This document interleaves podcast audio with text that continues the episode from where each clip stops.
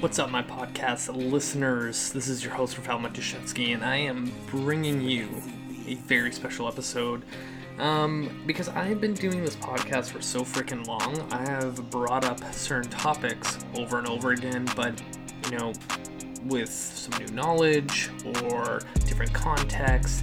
And I was going through my old episodes, and you know, believe it or not, I've spoken about low back pain a lot and I'm bringing three episodes all together, and it's actually a three part series that I did, but they were so spaced apart.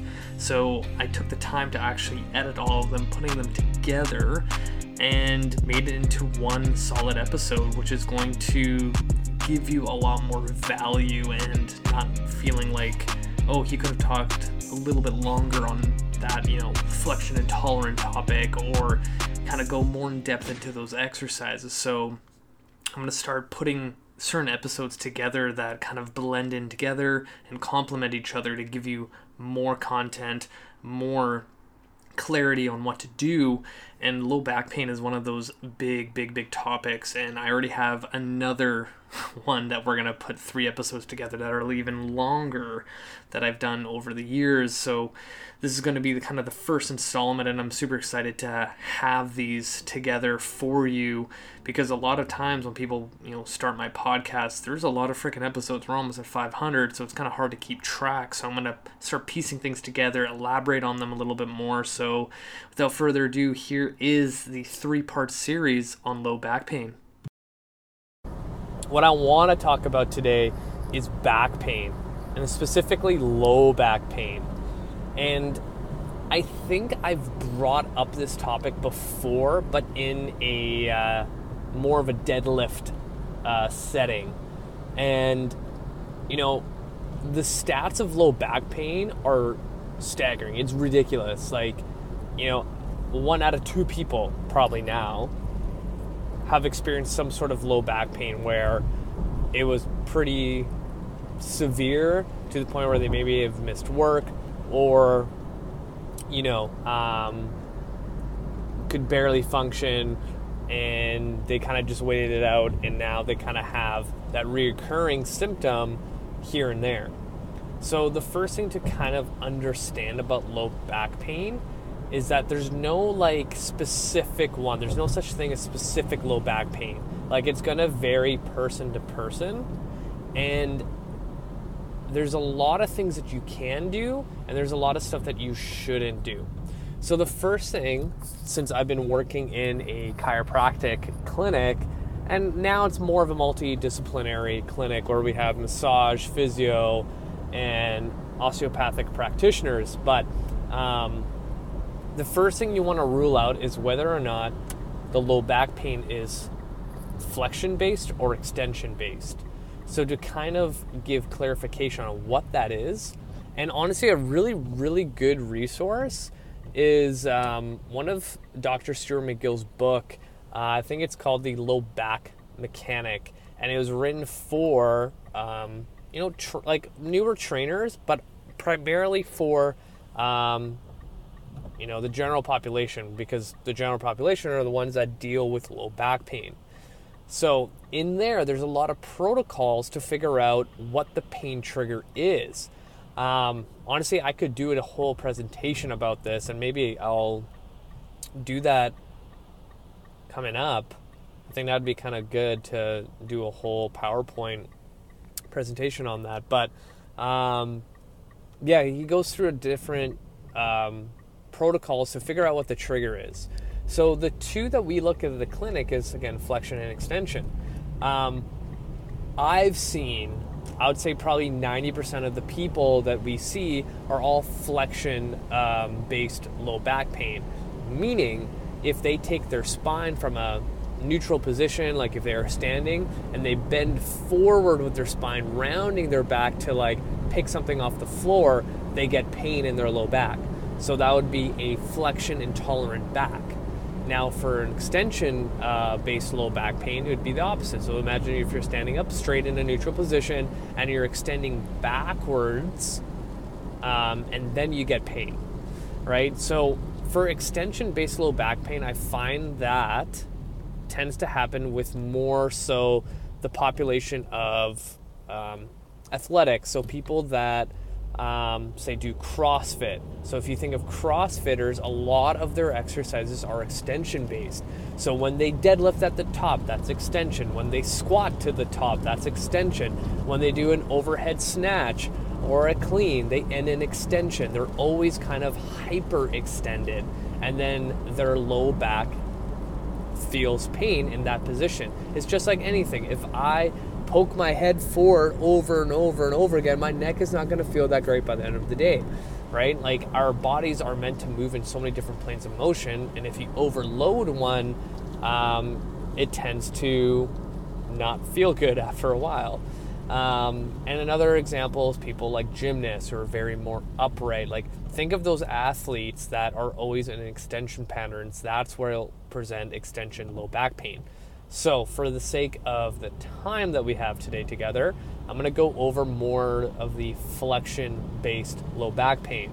So, in the clinic, we obviously do an assessment to figure all this stuff out. But usually, when we have people with low back pain and we ask them to flex forward, they can barely reach down and it can be pretty bad. Now, there's a couple things here. It can be a mechanical issue where it's literally like soft tissue that, you know, all the muscles around your spine, your vertebrae are just like super tight and angry that are preventing you from moving and they're sending pain signals. That can be more of like a mechanical issue. A discogenic issue is a whole nother story. You could be so flexion intolerant that you're actually pushing your discs within your vertebrae in between out a little bit that are hitting a nerve and you're getting discogenic pain. This is more of an extreme situation, but it can happen in every day. Like, I've had a discogenic injury myself, and it, it, was so stupid. It was never anything cool. I literally just bent over to pick up my laptop bag all I had in that bag was my laptop and maybe a few pens and a notebook, right? So, what are we talking about? Maybe at the most six pounds, five pounds, and my entire back gave out. It was terrible. I could not even stand up straight. I had to crawl to my car, and it took me several hours before I could actually walk without holding my breath and bracing. It was that bad. So that's more of an example of a discogenic flexion based low back injury. So in those cases, I always refer out. Like as a trainer, I'm not going to be able to fix it. Now, I could temporarily help the individual, aka my client, but again, it's like that person would be so much better to go see a chiropractor or physio. Now, you know, in my training in the clinic, I have some other tools that could help. The big one is I can rock tape someone's low back to help with the pain, but they still need to get assessed thoroughly th- with a practitioner and um, get some treatment done. But if someone has just a you know low back flare up due to a flexion based activity, usually what happens is if you look at our society today, everyone sits all fucking day. I would say at least 90% of our day cons- consists of, you know, sitting. And then probably 8% of the rest of the day is us sleeping. And then a 2% of the day is us walking in between our sitting. So when you look at that, like our spine constantly goes into flexion in a seated position. And just like anything, that repetitive motion over and over and over and over again is going to cause some stress on the low back extensors or the paraspinals. And over time, your body's going to be like, F this, things are going to get tighter and tighter. And then when you go do something athletic or bend one more time over to grab your sock, your back tells you to fuck right off. Right? So, what can you do in those situations? The first thing I do when we see a pretty severe low back uh, flexion intolerant um, patient is we start with belly breathing. You know, anytime there's an injury that occurs, your nervous system is like redlining the shit out of your body to prevent movement because it doesn't want you to do anything worse. So that's why when you injure yourself, you don't feel like moving. Everything hormonally and inside your body is causing a process to prevent movement. But we all know in a rehab setting that movement is what's going to help.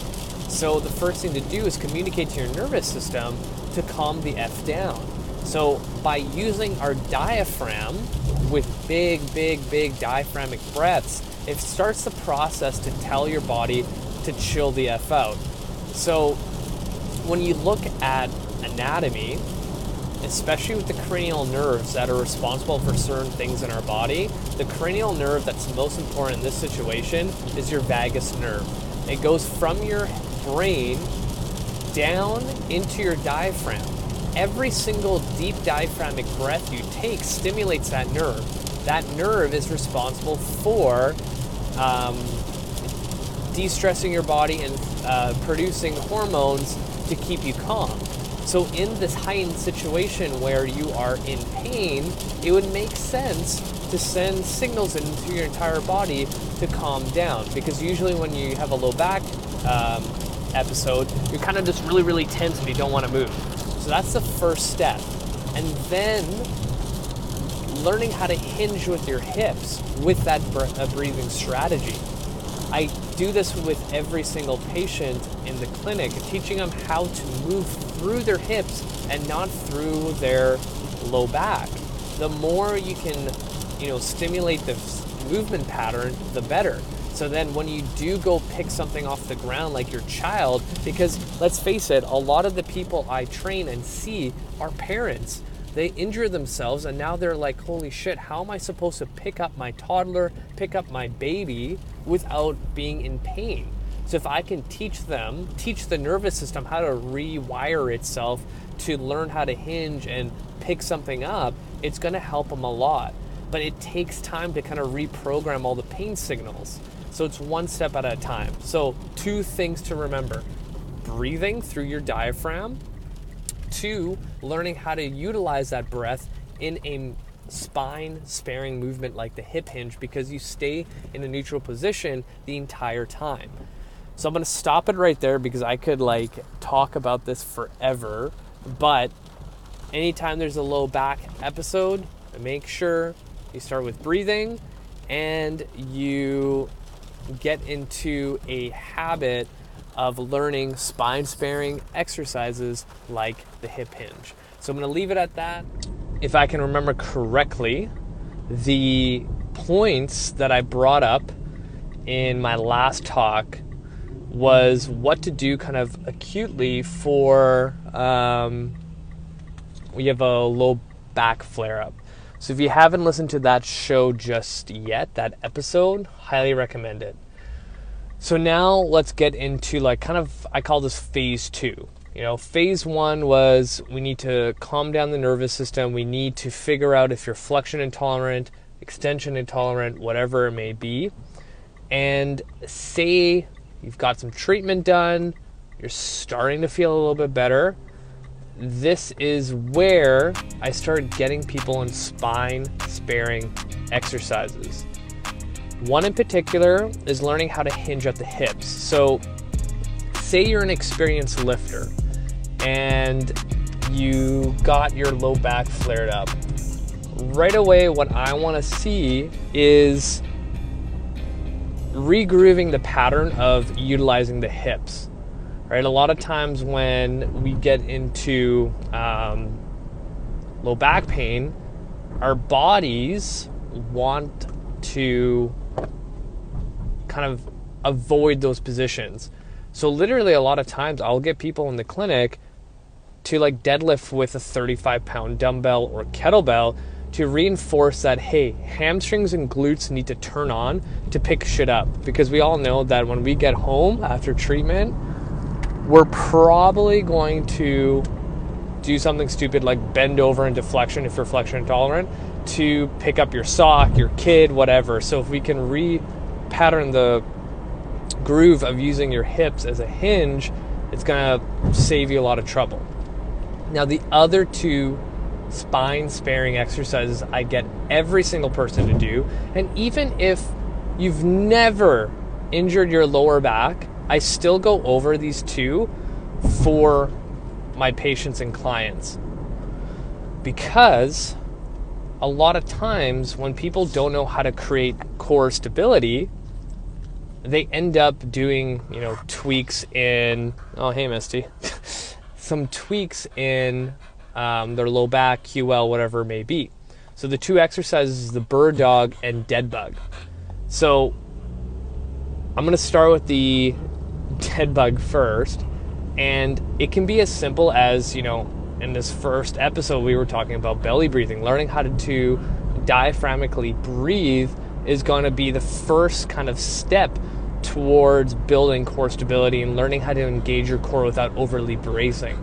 So if you think of the mechanism of you know doing a diaphragmic breath, the moment I get a patient to breathe in through their diaphragm and learn how to u- utilize that position with um, their torso and their cage or their your core, whatever you want to call it. Um, the thing that I noticed right away is teaching how to pe- uh, teach people how to not rib flare. So the moment you take a big, big, big, do you have to breathe so loud, Misty? Jeez. Um, the moment you take a deep breath in through your diaphragm and then exhale, you'll notice that your rib cage actually flattens pretty naturally. And then I cue people that the moment that happens, try to keep that as your new normal. And this goes back to um, Janda, who's a physiotherapist way beyond his time, came up with this concept of joint centration. So, an example of that is imagine if I told you to go to your gym and pick up a 100 pound dumbbell. You would like be like, oh shit, like 100 pounds, that's gonna be super heavy. So, I'm gonna make sure I brace for it. What happens when you like set up you know, just a 100 pound dumbbell off the dumbbell rack, think about what your body's going to do. Like, you're going to think, okay, I'm going to have like a good flat back. I'm going to, Misty, can you not be in my face while I'm doing my podcast? She's literally right in my face and b- panting into my face. And it's starting to heat up the car. Anyway, um, think about what your body would have to do in order to properly brace. Like your shoulders set back, your hips get in line, you're squeezing the dumbbell handle hard. Like all these things line up into alignment, and that's the concept of joint centration. Now imagine if you didn't do that and try to pick up the 100 pound dumbbell, something's gonna pull, yank, and not feel good, right? So this whole idea of joint centration can also go back to how you're breathing. Now imagine every single exercise, if you weren't properly breathing, there's no way for you to centrate your body to give you the best leverage angles to lift the weight or put or put it down or push it over your head. So, that being said, the first step to proper mechanics and alignment of your body comes down from the breath. So the moment I can get someone to learn how to keep their ribs in a neutral position and a downward position where it's setting even your spine in a neutral position to lift weight is a good thing. So then I reinforce into the body that every single time you do an exercise, lift something heavy, you're going to be in a joint centrated position. Now, say my example in that first episode where we're just learning how to diaphragmically breathe, we now go into a dead bug progression. So a regular dead bug is like you're lying on your back, legs bent at 90, arms towards the ceiling, and then you take, say, your left leg and right arm, you extend it out straight and back in. How I coach this dead bug is one, in that position, taking that big diaphragmic breath, holding it, then extend opposite arm and opposite leg, and then exhale hard, bring those two limbs together. That is a proper dead bug. The other thing I'd start coaching is that with the leg extended, I want them to kick with their heel, extend with their heel, extend with that hip to really elongate the body, and then that opposite arm reaching far, far, far back as possible, and then creating a fist for maximal tension, and then exhaling hard. Like that's a good dead bug. And what that teaches your body is to how to stabilize in positions that require a lot of core stability. Now, because you're lying on your back, you have no spinal loading compared to like if you were going to do a barbell back squat that requires some sort of loading into your spine and you need to be able to brace to hold that. So by doing a dead bug, it's a low entry level core stability building exercise that reinforces the body to constantly engage when it's asked for spinal stability. So by doing this dead bug in your warm-ups, in your program, in your daily movement routine that everyone should be doing that no one does, will help speed up the process to feel better. Like I've seen patients in the clinic that are in chronic low back pain, and then the exercises I give them that we've already spoken about so far, that actually do them on a daily basis, the next time I see them, like the week after, two weeks after, their healing time is so quick compared to a patient that doesn't do shit at home and just goes back to their desk job and then comes back the next week and they're like, honestly, my back hasn't got any better. Right? That's the other thing, too. A lot of times when people go to chiro and physio and had a bad experience, sure, there are some shitty practitioners out there, but most of the time, those practitioners give you homework to do. And a lot of times, patients don't do that homework, right? Like, we're fortunate to ha- have a system where um, Dr. Forster, the chiropractor I work, treats you first and then comes uh, to me for the active rehab. So at least you're doing the exercise right there and then. Some practitioners don't have that luxury in their practice because the way they set it up before, or they work in a clinic where that's frowned upon or whatever it is. So a lot of times, if people actually just did their homework, they would improve so freaking much. And if you look at the research on exercise, like minimal amount of effort gives you benefit. Like I remember reading um, research articles when I first started in the industry that you know they took a group of people that did literally three exercises, ten reps each, and they had health benefits from it. Like it's crazy. So even if you're if you think if you're like a fitness enthusiast that all these rehab exercises you're getting from your chiro and physio are bullshit, like actually try it. Like trust the process. So going back to the dead bug, one of the best ways to do it. So now let's break it down. Now imagine if um, you started doing that exact sequence that I just said about the dead bug, and your low back is still hurting. There's a couple things you can do here. One, if you look at the laws of biomechanics and exercise, if you shorten your lever, it makes an exercise easier. So, an example of that, and it's usually the legs, because again, think about the musculature around your legs compared to your arms, is far greater.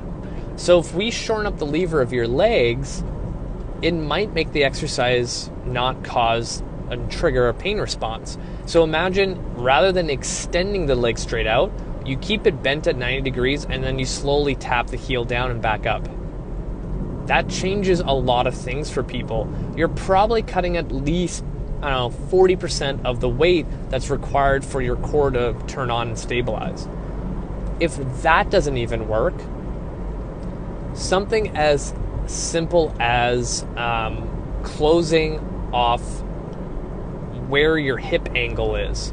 So, a lot of times, if you look at your spine, if you lay down on your back, where your lumbar spine, there's a little curve, and there's always a little space in between um, your low back and the floor. So, maybe all you have to do is actually just tilt your pelvis into the floor and not like jam it in there, but just actively tilt it and hold it there, and then try extending your leg in and out.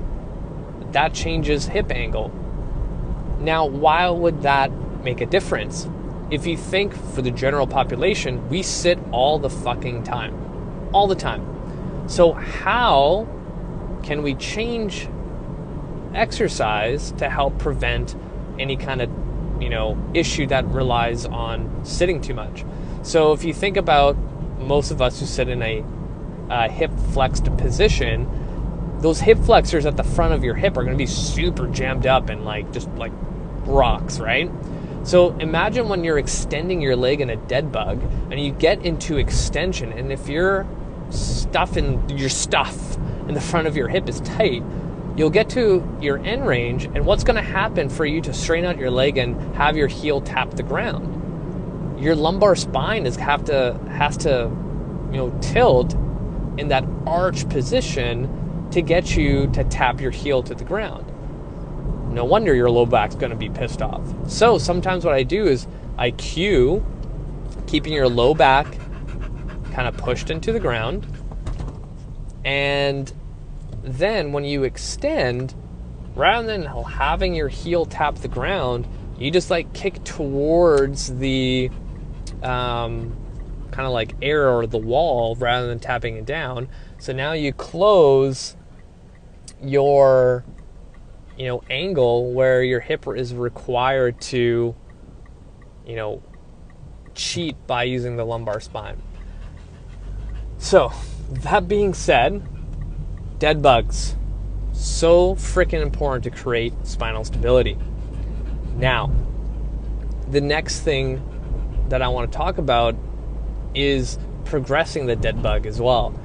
There are so many variations of the dead bug to continually um, challenge the individual client and yourself. And like, it's endless right? So if you go on my Facebook or my YouTube page, there's so many different variations of the dead bug that I've filmed that you can use. So even if you're not dealing with a low back injury, but you want to challenge your core stability with a low barrier of entry of you know spinal loading, like that's where you should be. That should be your bread and butter. So if you even look at my own programming for my clients and for myself, there's so many dead bugs and bird dogs. And even if you're the fittest person I've ever met, I can find a variation that will fuck you up for sure. Right, Misty? She's literally in my face. Hang on.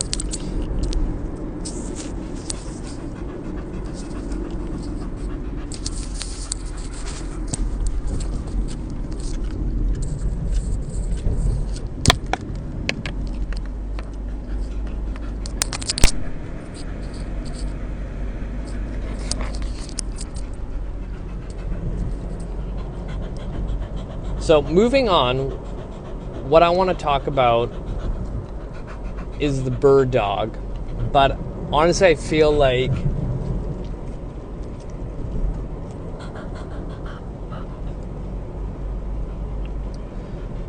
So that's going to end it because I'm almost at my destination, the dog park.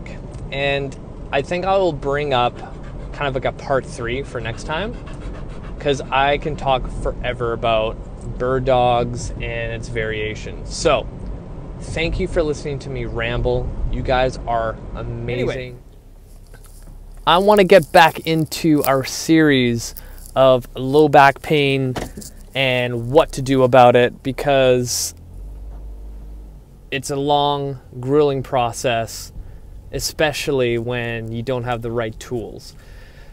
So, to kind of recap, we first talked about are you either flexion intolerant or extension intolerant? And then we moved into breathing and then into specific exercises.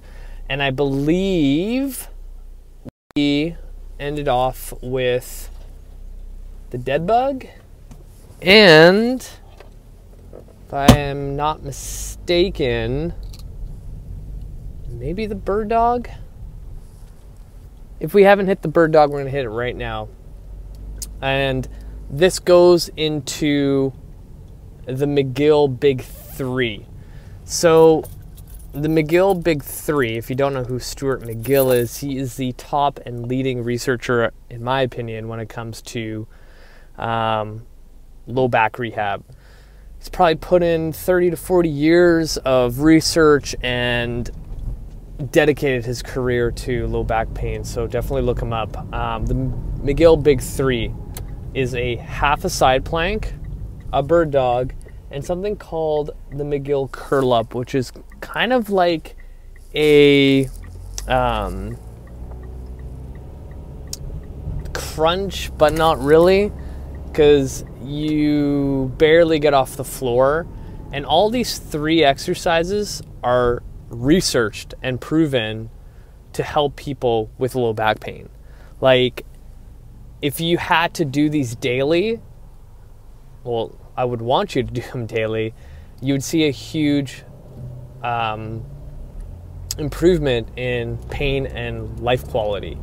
So, I'm gonna tackle the bird dog first. So, the bird dog is probably um, one of the most most um, butchered exercises out there. The bird dog is probably prescribed by every physio and chiro and rehab professional out there, but a lot of people do it incorrectly. So if you look at the bird dog exercise where you have the opposite hand and opposite leg extending, most people, when they kick that back leg back, their heel goes past their bum for the most part, people's hips are pretty freaking tight these days. So, my guess is that when they extend their heel back like that and goes past their bum, they're actually not using their glute to engage hip extension. They're using their lumbar uh, muscles to extend their hip. And when I see this in my assessments, when people do the perform the bird dog for me, now I know every time your body's required hip extension, you're going through lumbar extension, and it's a habit. And then you wonder why people deadlift or do single leg deadlifts or any kind of hip extension movement, they get low back pain after the exercise. It's just, it's ingra- ingrained in their head and brain and nervous system that, oh, you need to extend through your hips. We're actually going to use our low back instead. So when I coach it, I almost want their back toe to almost drag the ground and hover like maybe an inch.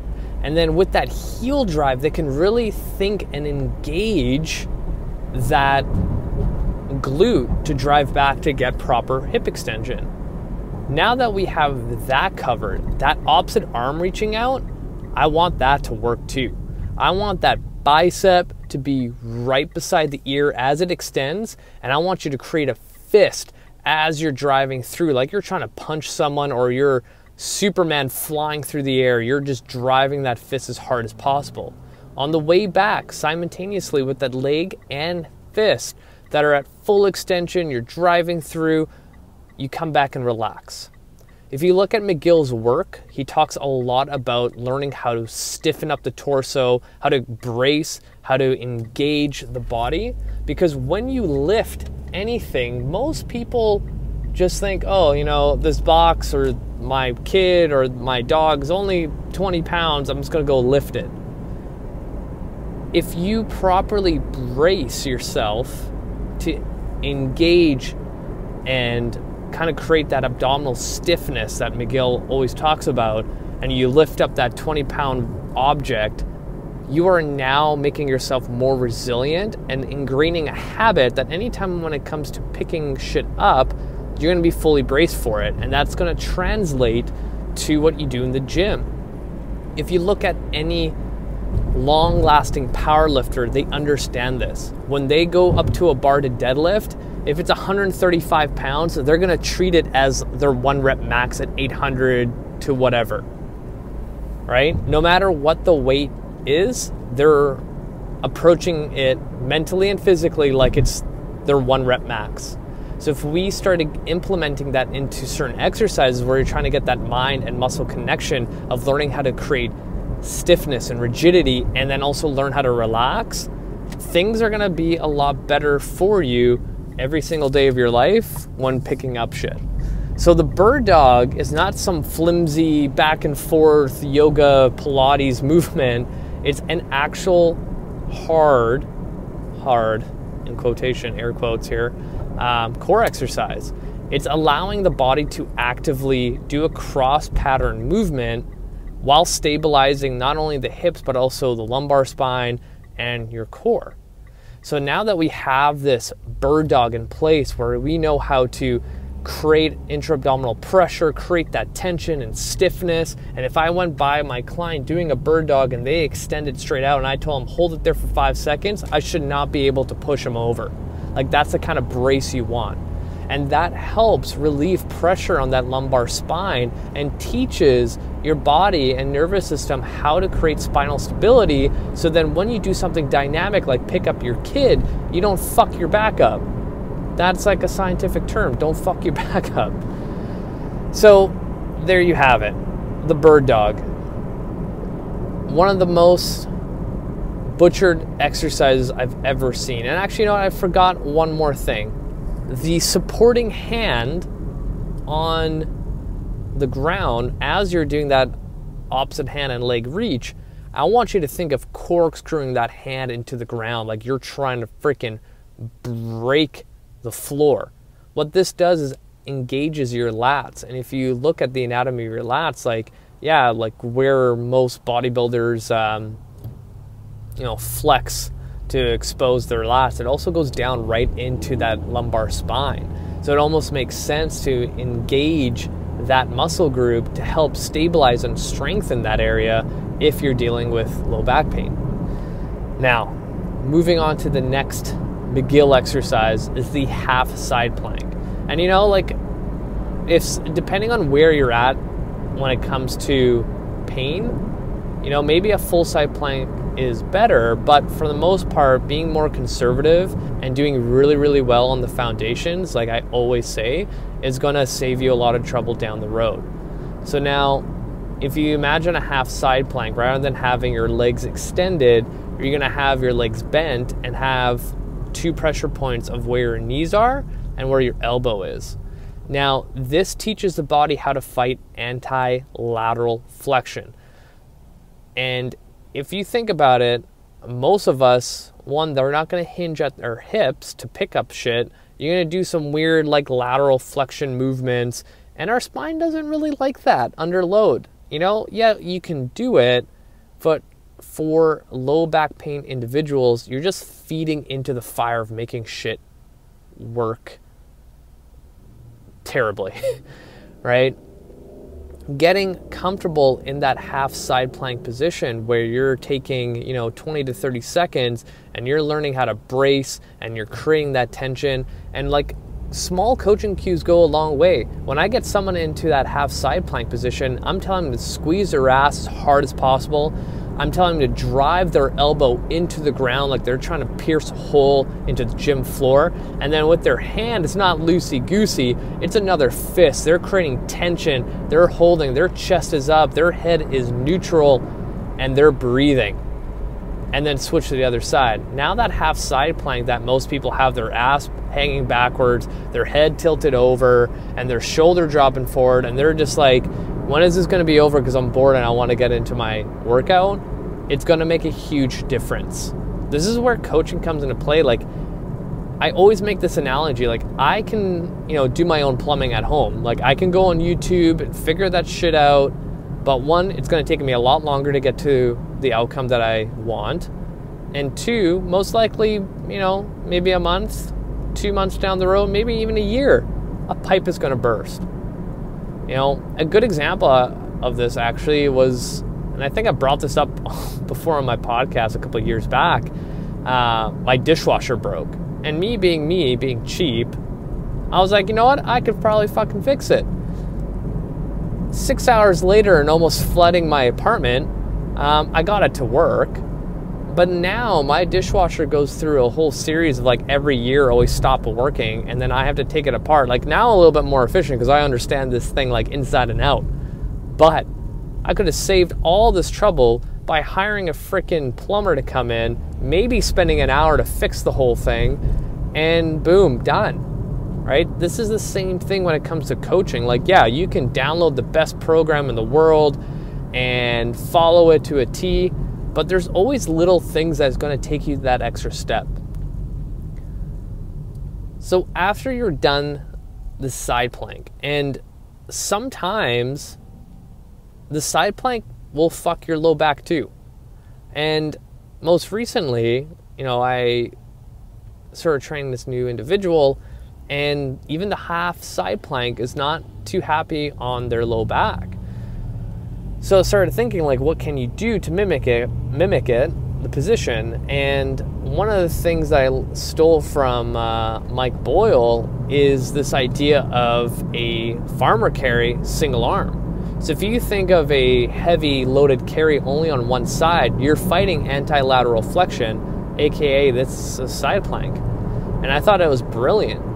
So you can easily just do an isometric hold of a heavy dumbbell or kettlebell in a standing straight posture and not let that dumbbell or kettlebell pull you over where the weight's at. And 30 seconds each side, nice and easy. Now, the last one, the McGill curl up. Imagine you're lying on your back and you have both hands underneath your low back to ensure that you have a neutral spine and you're not overly arching. You have one leg bent, say it's your left side or right side, doesn't matter. And you're thinking of driving your chest up towards the ceiling so only your shoulders and head slightly lift off the ground maybe 20 degrees. So it's almost like an isometric hold and not a crunch. There's no flexion in the spine. You're literally just lifting your shoulders off the ground, chest towards the ceiling, head stays neutral and follows, and you hold it 10 to 15 seconds rest, 10 to 15 seconds rest, 10 to 15 seconds rest. What this teaches is creating that stiffness that you need to properly brace. So if you are familiar with like hollow rocks or like a hollow bo- body position, or if you just hang on a pull-up bar and drive your feet forward to mimic that hollow body, you feel that isometric contraction right away in your abdomen uh, abdomen area. So with this one, it's like a very foundational movement to reteach the core how to stiffen and brace.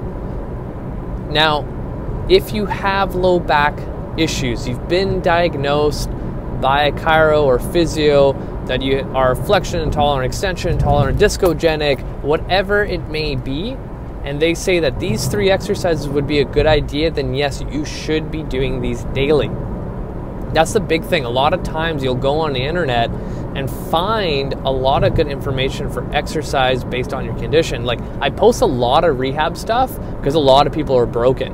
But then I get questions like, hey, you know, when I do this exercise, this, you know, thing in the inside of my leg starts hurting, like, what do you think it is? It's like, well, fuck, like, you need to get checked out and by a good practitioner to figure out what it actually is because maybe you know, the side plank and the bird dog's going to do wonders for your back, but for some reason the McGill curl up actually is fucking you over because you also have some cervical spine stuff going on, right? There's usually more th- than one culprit when it comes to pain. But for the most part, generally speaking, these three are proven to help tremendously when it comes to um, back pain. They're really, really simple and they can be done daily, like daily. If people took the time to actually do these three, it would help their quality of life so, so much. Um, if you guys easily search on YouTube like McGill Big Three or literally just the bird dog and half side plank and the McGill curl up, you'll find those videos really quickly. You know, this also makes me think that I should probably um, create a post on these to help you guys out, have a little more of a visual. But that's it for me. Thank you guys for listening to my rambles. You guys are amazing. Thank you, thank you, thank you. Let me know if you have any questions. Feel free to reach out. Hit the show notes, add me on Facebook, add me on Instagram. You know, I'm pretty sure I'm the only Rafal Matuszewski out there. Um, thank you guys. You guys are freaking amazing. Until next time.